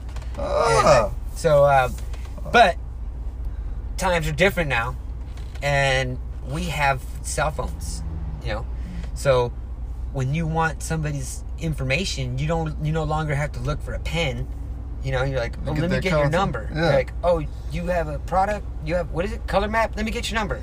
Yeah. You know, like so now your email. That's a whole thing, right? Exchange of information. So now, I think that the business card, in that sense, becomes dated. If I'm at a club, if I'm at a bar, if I'm out somewhere and I see somebody whose hair I want to do, I I'm not going to walk up to them and give them a business card because, from my perspective, if I went home after being at a bar or at somewhere and I'm I'm putting taking shit out of my pockets, I might have this business card in my pocket and I'll be like, "What is that?" It's going in and, and I got a couple of stacks of business cards somewhere, you know, like here, there, and like if I look at it and it strikes me, I might keep it, you know. But if not, it's going in the trash, you know. And um, so, but if if if you handed me a sticker, and like I'm emptying out my my pockets. And I'm like, bam! There's a sticker on my bed or my counter right there. I'm like, oh shit! I forgot I got a sticker. Or you might not want to bend it. I might want to bend it. Yeah. You know, Somebody gave me one and it sat in my car, but I, like, protect I that found it. Yeah, I protected it. Yeah, and so like, so it's imperative that you make that sticker look like you, right? Like, however your brand is, like, this is an extension of you. This is better than a business card because this has an image that says who I am and what I do. So, not only is it just a business card and like I got a flower shop, so my business card has flowers on it, you know, Yeah. and like a flower arrangement. I'm I'm I've got a fucking sticker of a rose or some shit, and it says my flower shop name on it, and I'm like handing it to somebody, like, and they're like, oh shit, I got a sticker of a rose. Yeah. Even if they put that shit on their toolbox or on their refrigerator or wherever the fuck they put that thing, they still lock, got that shit locked in their head. Like, I got a sticker from a flower shop. Like, what flower shop is gonna give me a fucking sticker? Yeah. You know what I mean? And it's cheaper to make than t-shirts. so if you're a hairdresser and and you're handing out business cards, you you might be wasting your money because if you have a space to, to cut people, then your business card should be there. And if you have a sticker, I can put my sticker on my phone and I can just and and even if I don't have stickers on me anymore, like I ran out of stickers, but I got stickers on my phone. Yeah. And I and I'm like, look, here's my here's my Instagram. I just turn my phone around yeah. Take a picture of that and like boom that's my yeah, that's how i get everybody's got a camera on their phone now Yeah. so i think if you're if you think about your marketing and uh, you you it's all marketing you know? You think of yourself as a brand. As a That's brand. what's important. and i tell you're people bigger than time, yourself. you- you're bigger yes Uh, like because some people come out of high school they're coming out of high school with 5k 10k followers You know what you I mean? can do something with that. you could do something with that. so so right away, right out the bat, I'm telling people like I'm telling my son like, dude, you're a bitchin' guitar player, bro. Like you need to start marketing yourself as a guitar player, even if you're not in a band. Like you can Yeah. start like I'm gonna put little fucking licks up every once in a while, and like oh shit, he knows how to play that that jam. Like like put little covers up, little licks of, of from covers, like 30 second clips or 15 second clips. People know that you're that you can play those things and that, that you're good, and then eventually you'll get a band. Yeah. People will be like, oh, Well, hey, just- we, yeah, we need somebody. yeah, this kid, yeah, and like, and you just hashtag it. You hashtag, and you get, and and that's something that I've learned is that you by using that tool, that using that social media tool is incredible for everything for meeting people. Like you you can you can learn. I mean you can learn so much by just going on there and ha- put a hashtag in there and say you know video tutorial or whatever you know. Yeah. and like there's there's there's so much out there if you learn how to use it. And don't be afraid of it. And don't be afraid to say that you learned it from somebody else you know? Yeah. like credit you know? Like I, I, if if i if if you made me something if i if i'm if i if you gave me one of your color maps i'm not gonna go out there and be like take the cover off of it and you know like Yeah. say like oh i don't know where i got that. I don't know. I found it. You know like i like i'm gonna say you know like that's oh that's the that's that's josh's color map. You gotta check it out. Look at this. And i do a little demo on it you know like if i believe in something i i tell You people talk about it. i talk about Yeah. it you know? And and i definitely like i believe in my in in my friends and the people i know and the, and things they make because they thought about that shit you know what i mean like you got you got some like that color map It took a year to make. that's incredible that's an incredible That like, was not like a uh, overnight process. Like, oh, we're gonna slap this paper together. No, it was oh, a year. hell no That was six months of testing material, and then another six months to waiting on the product to be made. Like, you know, See? yeah, like the samples took two months to come in, or three months to come, and then the the next batch took four months to make. and you like, have to try it yeah, and then all on a whim of, I hope people like this. like, you don't know, you, you know? don't know Yeah. it's good it, this is shot in the dark there ain't nothing like this out there But that's Uh, that's why I was like, you make decisions, and hey, if you're okay with it not working, go for it. but that's one of those things where you like you you at some point you were you went back and forth to the drawing board you're at- back to the drawing board and you thought about it and thought about it and you thought about how to do it and perforate them and do all these things and like and and now it is what it is it's what what we get when, Yeah. you, when you open one up that's what i see now Yeah. i see uh, i can you know that's where's work that's put put into that Yeah. and uh, you know, and like, you know, us talking like you got you've got great ideas, dude. You've got some great ideas. Well, I know you do too. Oh, thank you. Can't wait to collaborate. Got to collaborate. No, we will. Me and- this is on air. We will collaborate. Hell hell yeah. One way or another, we're gonna make something happen. This is a collaboration. That's right. We collab on ideas and talking about. It. That's right. We gotta get that 2020 vision. So, what's your schedule like this year? Like, you have classes coming up. What you got planned? yeah. Um, we got um, actually this month is uh, January, and on the 19th we have uh, at at Underground Salon in Long Beach. There's gonna be the sickest event that I've like done. This is a 19th. This is a Sunday or Monday. I believe that's a Sunday. Okay, is it during the day or at night? During the day, it's like 5 p.m. Also, I think I might be able to make it. Dude, this is gonna be. I'll get sick. off at work an hour early. this is like, it's it, his punk underground, underground salon is a punk rock salon, and Thomas, the, the Tomas, the owner, he is like fucking Gucci punk, and uh, he has like the sickest fucking clothes, and he's all tatted up and pierced, and fucking got the Sex Pistols posters and shit all over his salon, and he's sick, dude. And this this idea that he has is got he's got hair people in there doing hair. He's got people doing makeup. He's got um, a punk rock DJ that only plays punk. Fucking, I don't know how he found that. and then, um, then It he's- took time. he's, he's got uh, tattoo artists. So they're gonna be doing tattoos at the same time that we're doing hair and makeup and all this shit's gonna be going down. It's a big salon, Nice. and um, so we're gonna have a few models, and I'm gonna try to get in there, get a tattoo, Yeah. maybe two. I don't know. There's a couple different artists. Maybe I'll try to get in there, and um, but yeah, that's uh, so we have um, we got that, and, and um, we got we're Oh, So tell me about your uh you have a, a barber powder? Oh yeah, we have um, it's a we're doing a, a collaborative thing with um, it's Love Your Clients Naturals. It's it's a all vegan powder. It's only five ingredients, and um, it's non talc. So it's I, I have asthma, and it's something that like I can breathe and and not worry, you know, about my my my breathing. Um, it's it's uh, it smells like Christmas. Our scent, the Haar Punx scent, smells like Christmas. You got your own scent? Yeah, he's got he's got a couple of scents on there, but it, ours it it uh it's definitely sm- uh, to me it's kind of got like that apple spice like scent. It reminds me of Christmas, but it's Nice. a but I like it. It's like and um he's all he's got a bunch of other scents on his on his site too. Love your clients naturals. You can go on my page, um, get the link on there. You can The links in your bio? links in my bio to, to, to love your clients, or you just go to LYC Naturals, or I think it's Love Your Clients Naturals is the page. Yeah. Yeah. The Pulp Riot has uh, they've decided to not not join in on the uh, the uh, the hair shows this year. I think it's brilliant. So it's uh, they're they're working on a on a tour.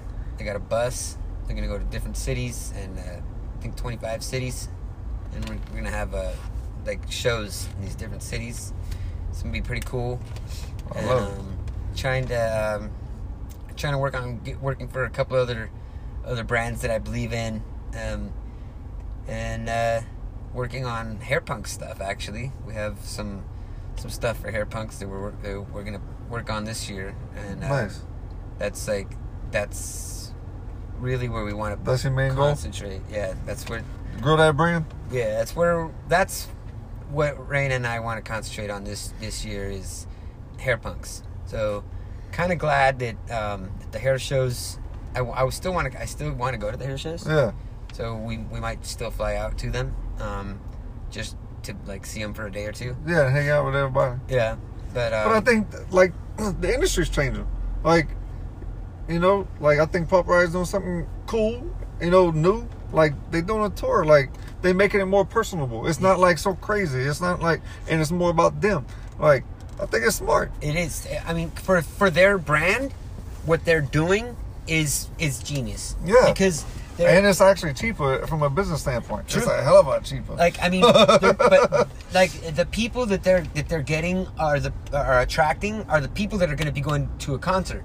Right. Yeah. So you got these people with wildly colored hair and piercings and stuff, and chances are those are the people that are, that are going to be doing these like these you know brightly colored heads. Like mostly every like creative color artist has tattoos or piercings. Yeah. And I'm not going to generalize because I know that not everybody does, but a lot of them do. yeah. You know, It is what it is. It is, yeah, it is what it is, and like they're they're creative individuals. So, you know, and and uh, so I f- I think that that uh, I lost my train of thought there.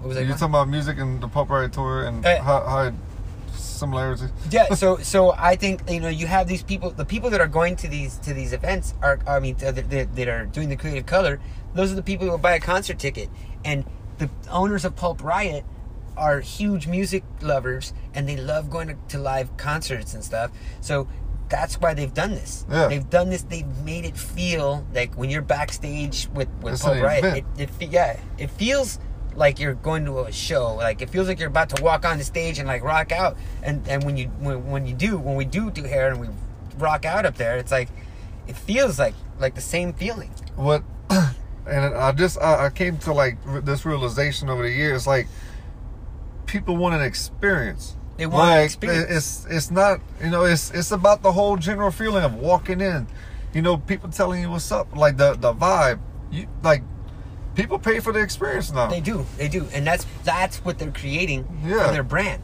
is that that experience because i mean I, I if you think about some of these other brands like i you know i'm just gonna say like let's say you know, one of the sister companies like Pureology like I'm, i don't see Pureology doing a, a road show Yeah. Like everybody that you see like use like on the Pureology stages are probably wearing probably wearing a white shirt with khakis and you know what I mean, like white shoes, and like they all look the same. You know, that's like their thing. They look, they all look like they work for Honda or some Yeah. shit. You know, and like, but that's that's their brand. Yeah, and you know that's what I'm saying? okay. There ain't nothing wrong with that. yeah. But that's why there's there's that's why there's there's Hondas and Toyotas and Chevys and Fords because there's ev- there's a taste there's different tastes and and that's why we have so many so many different hair brands and everybody's got a, a hairspray everybody makes a hairspray but which one do you use Yeah. you know what I mean and and so Pulp Riot is that brand that I totally you know just it, They know how to market. they know how to market. They're a magnet for who they are, for the people that, that look like them, and they, they they they vibe with that. Yeah. And it's a it's a total magnet. And if if you're that person, like I used to say this thing where like you have a salon, and you might you might have one or two people in your salon with with like a crazy color in their hair, you know, and like they kind of feel like like the outsider because they are the only one Yeah. in the salon like that. So Pulp Riot is the place where all those people from every single salon they all converge and they all feel like the same person And they put they brought it together through Instagram. through Instagram. yeah. And they made one big happy like right? Yeah. and, I, and so when it com- when it comes down to it, it's uh, you think of that you think of the branding, and you think of how it all starts from the from the beginning, and like from like high school, you know. You know what? I, I, I, the beautiful thing about Instagram, you can just be who you are, and if you get if you work at it and you, you give it enough time, you will find everybody just like you. Right. You know, it, like some people like, oh, I'm a, I'm a, you know, talk about this and that, and then they don't get no like response the first couple of months, and then they just stop. But if they would have gave it six months to a year, they would have met more people. They and then it's all about not giving up, being who you are, being true to yourself, and then yeah, you you'll pull You together. Be, be real with yourself, and and Yeah. birds of a feather flock together. It's it's the truth that you know. Like eventually, you find your group. You know, and like like that's one of the that was one of the hardest things to do when you're in beauty school, and they tell you like where you're gonna work. You, know, you got to find a salon where you fit in, yeah, and like that's why you have those places like that. You know, like people people break off and make their own salon because they don't fit in in that salon. They feel like they want to make a place with their own vibe. Yeah. And there's nothing wrong with that. You know, there's absolutely you, get- you work, you do better work when you feel good where you work at. Right. Yeah. True. You know, I mean, I. I I've learned that the first shop I was like, ah, I was, it. The I worked at my first shop for two months, and I was like, I gotta get out of here, cause I, it was the first time I ever made a highlight bleed, and I was like, what? oh, I've never done that, and then, but I was like, I wasn't confident. I felt like on edge, like somebody like. like somebody I'm- watching over. Yeah, and I was I, I was messing up. I was like, I know I'm better than this. Uh, I got out. That's- That's why I love booth renting because I was like, I don't feel like I'm messing with anybody's money. right. You know, when I do Right. commission, I'm like, it, it puts an extra pressure on me. Like, Like this If- is this is your their name. yeah, this is mine. yeah, it's not mine. Yeah. and that's what my first shop was commission, and I messed up. And when I started booth renting, two months later, I was like having to work two jobs to pay for the booth rent, but my work was coming out fire. You know, mm. it's because it was, you know, You. yeah, It's all you. Yeah. But it's just it's funny how your mind plays tricks on It, you. does, it, does, it is. It is funny. Yeah. You know, it, that's one of those things. It fucks up your psyche. You know, like and it, but But that if you look into your brain function and how it works, there's a reason for the way you think, and there's a reason like you want to self sabotage, and it's like like you said, you was like you knew you was good at cutting hair, but like you had that self doubt. right. You know, that's. That's normal for everybody. That's normal. you just have to fight through it. and and that's why like because sometimes even somebody telling you like nah man you're good man you're good like that that, that doesn't that doesn't work No. it's you Yeah. you got to be able to tell that dude in the mirror like you got to tell that person hey like I am this. you're good you're good dude. yeah like and or, or like you need to work on this like you need to tell yourself things like and that's where that brutal, brutal honesty you know comes in comes into play is like you got to be able to tell look at yourself and and and acknowledge those things and be able to say like yeah maybe you know maybe but it allows you to get stronger. yeah And that's like it, it hurts when you just like, man, I'm not good at this, or I'm not, or like uh, I'm struggling with this. But once you like acknowledge it and you start working on it, you just get better. you just get better Yeah. i mean you you you learn what not what not to do Yeah, you know and that's more important than what to do. yeah Sometimes Right. in some aspects, because it's like if you know your weakness, that is your greatest strength. Like I love saying that. It's like because if you're weak at it, stay away from it. While you you know you, you you do what you're good at. Sometimes making the good decision is not making the bad one. Yeah. You know what I mean? And like that's it's simple as that. Like I mean, like it's it. I feel like I mean, knock on wood. You know, I haven't fucked up hair in a while, and I feel like what I have done is cut hair too short in in in the recent past years where I didn't consult them ro- properly. So like, you know, I I, I had one of them. One of them was just the lady that freaked out a little, and she always freaks out when Raina cuts her hair. Yeah. But she kept going shorter and shorter and shorter, and finally she got to a point where Raina was like, "What you want is Charlie. Charlie's gonna cut your hair today." So I cut her hair, and I made it look exactly like the like like the, pho- like the picture, and she freaked out on me. And she was like, "It's too short!" Like she literally fucking, "It's too short!" Like she yelled, and I was like, Oh, "Oh, shit. This is Raina's kind, you know? Yeah. Fuck!" And, and I saw Raina laughing, and she was like, "Yeah, she's all right. She does She this knew all how the she is, time. yeah. She's like, she does this all the time. Like she freaks out. I'm like, what? I'm like, yeah, she freaks out. And then like I gave her like five minutes, and she was fine with it. But but, the, but, the, but then uh, you know I did have this one dude who was like short. This dude Eric, he was like, I want it short, but not too short.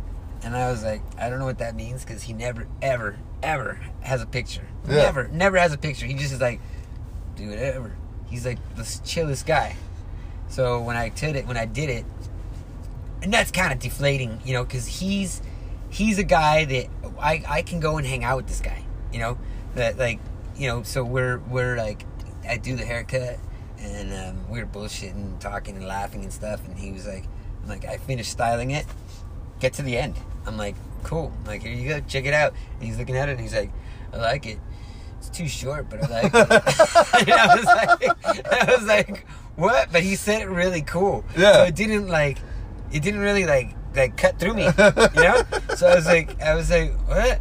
And he's like, yeah. Remember I said short, but not too short. Like, I think it's too short. I like, so I was like, oh man, here we go. We got a visitor. See. The fire trucks are passing. Los Angeles.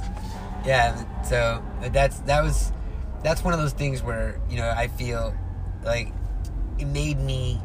It, it, it I didn't feel like I fucked up those times, uh, but I did feel like with Eric, I felt like oh man, I fucked up. I, I could too tell like one minute, two, like, and like, hey, look at this picture. Yeah. Yeah. But but like you know, I feel like it's a learning process for me and it just means like now even though like I have the, the confidence that I have, I still need to ask more questions. Like like you know, even though I think that I got it, like at times one of the thing one of the easiest things that that I was taught was to repeat what the client says.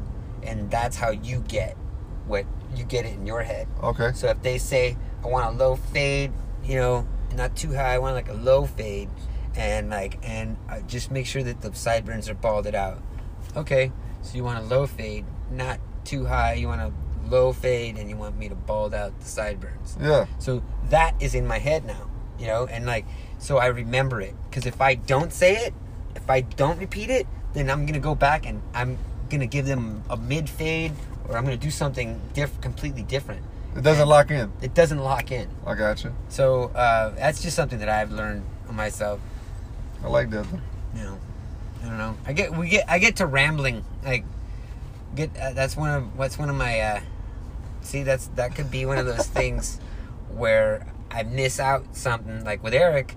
I know that we were we were bullshitting. We were got to just fucking talking and blah blah blah blah blah. And this is like his fucking, you know, I don't know how many haircuts into it are. We're like three years into it. Yeah. and he gets haircuts like every three four weeks. So, you know, I I don't know how many times I've cut this dude's hair, and it was ju- and it was it was so fuck. It was like a year ago, maybe less than a year ago, and I was like, fuck. And like, did you see me cutting it? He's like, yeah, I kind of saw you cutting it, but I didn't know. I thought I thought I was like, mm, I don't know. I think he knew he knows he knows what he's doing, and I was like.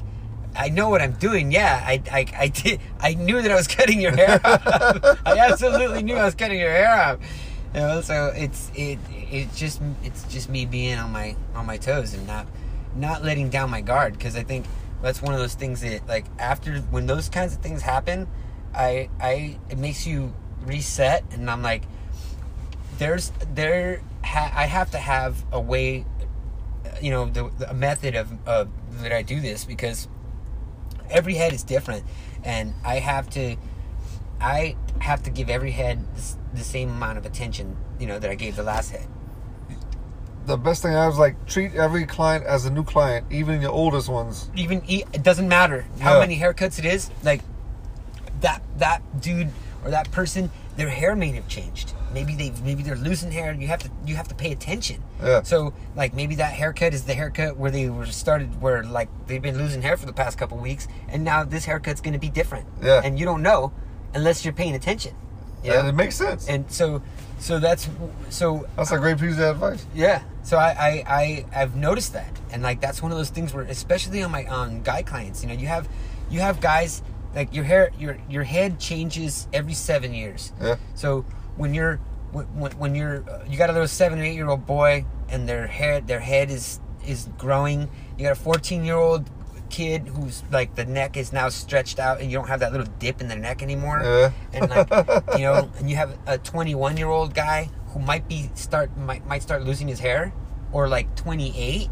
That's when he might start losing his hair. Yeah. You know what I'm saying? I have a lot of girls that come in at like 30, 32, and they're like, all of a sudden, they're like, my, my hair's not the same. And it's like, you hate to tell them, it's just like, it's just the age. It's just the age. Yeah, You change, like- and that's the truth. Yeah. You know, and so like when you, when, that's why I feel like I have to give every client, like you said, I have to give them that that hundred percent, like it's their first time in the chair, because something may have changed, and uh, and and that's something that I'm learning by having you know these clients that are like in their 20s like guys start to lose their hair when they're 21 if they're gonna lose it. Yeah. you know like sometimes in high school.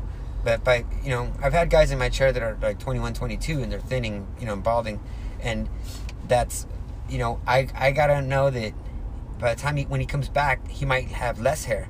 So if he wants this same haircut it's gonna look different. Yeah. you know?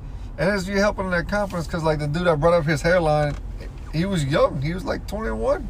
And he was like messing with his head. I was like, listen, dude, I'll, I'll bring up your hairline. And, like, you know, you start cutting it, uh, like you said, a little different to not accentuate the thinness.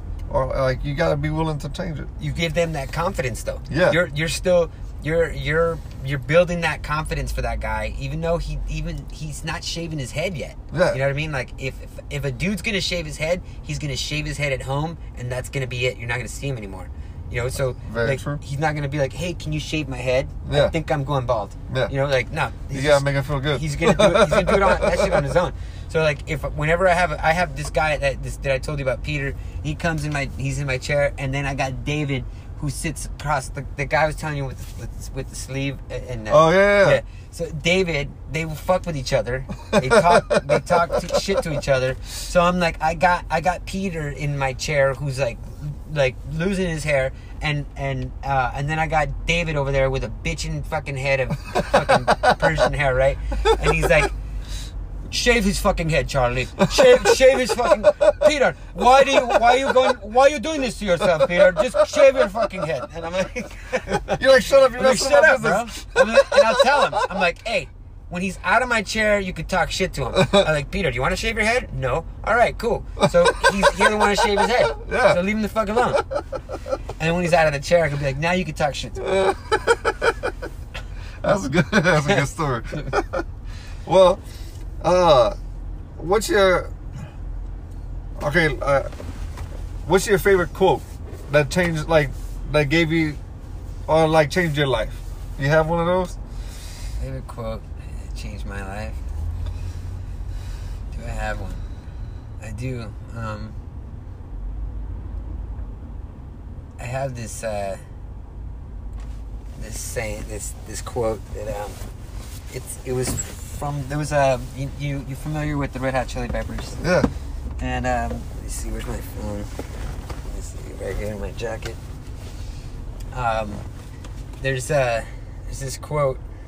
It's uh, it was there was a, a video that the Red Hot Chili Peppers made.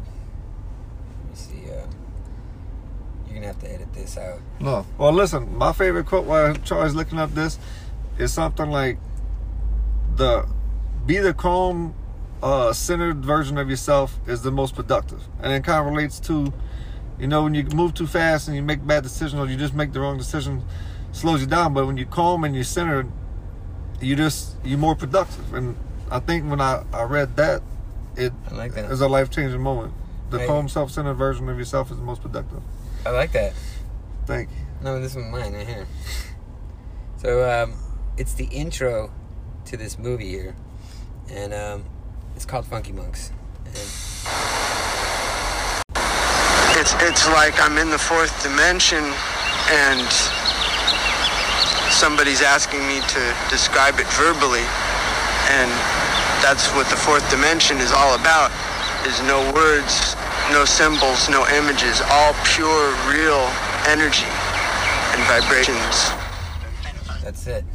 What that means to you, though, like in your words. In oh, my- oh, well, not your word. in, in my own words, I just feel that it's this whole everything that we're doing, every, anything that you do, it's it's only real if if you put your heart into it.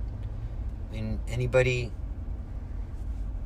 anybody can like fix a car, but there's only there's certain mechanics that you trust, you know, and and that's like uh, that's what I am. I'm like I like to think myself as that that mechanic that you can trust that, with your car.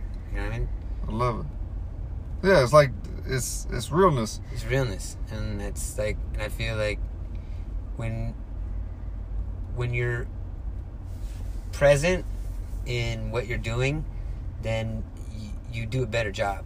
You know, I might be, I might be, you might have me sweeping the floor, but or or doing the towels, but everybody's gonna know that I was doing the towels and that I was sweeping because it's gonna look different Yeah, and it- and and it and it was like people knew when I was doing the towels. Like, oh, Charlie did the towels today. they look better. They look better, and like I put my heart into everything I do because it's your name ultimately, and what does your name mean to you? I love that. Well, Charlie, thank you very much, my brother. Thank it's been a pleasure. I love this. I love I love doing this too. Thank you for for the chance, and uh, I I appreciate you taking the time of taking the time out of your busy schedule to come out and do this. Yeah, but I appreciate you because like I feed off your energy and like I, this is gonna last like for a long time. It's like I didn't. I think you should have people like that and that you can call, and if you you know don't like just go go find them. yeah, this, yeah. Is, this is my first podcast. Hell yeah, you did fucking amazing. oh, how you spell your Instagram? So nobody, everybody knows how. Oh, S H R U N K N H E A D S. Shrunk with the letter N, heads. And Haar Punx is at H A A R P U N X. That's right. Y'all check them out, show them some love. Thank y'all very much, people. I appreciate y'all. Have a great day. Happy 2020. Thank you for listening. This episode has been brought to you by Josh Comeaux Hair. Innovative tools for the creative stylist. Check us out, joshcomeauxhair.com. We appreciate you listening and hope you have a great day.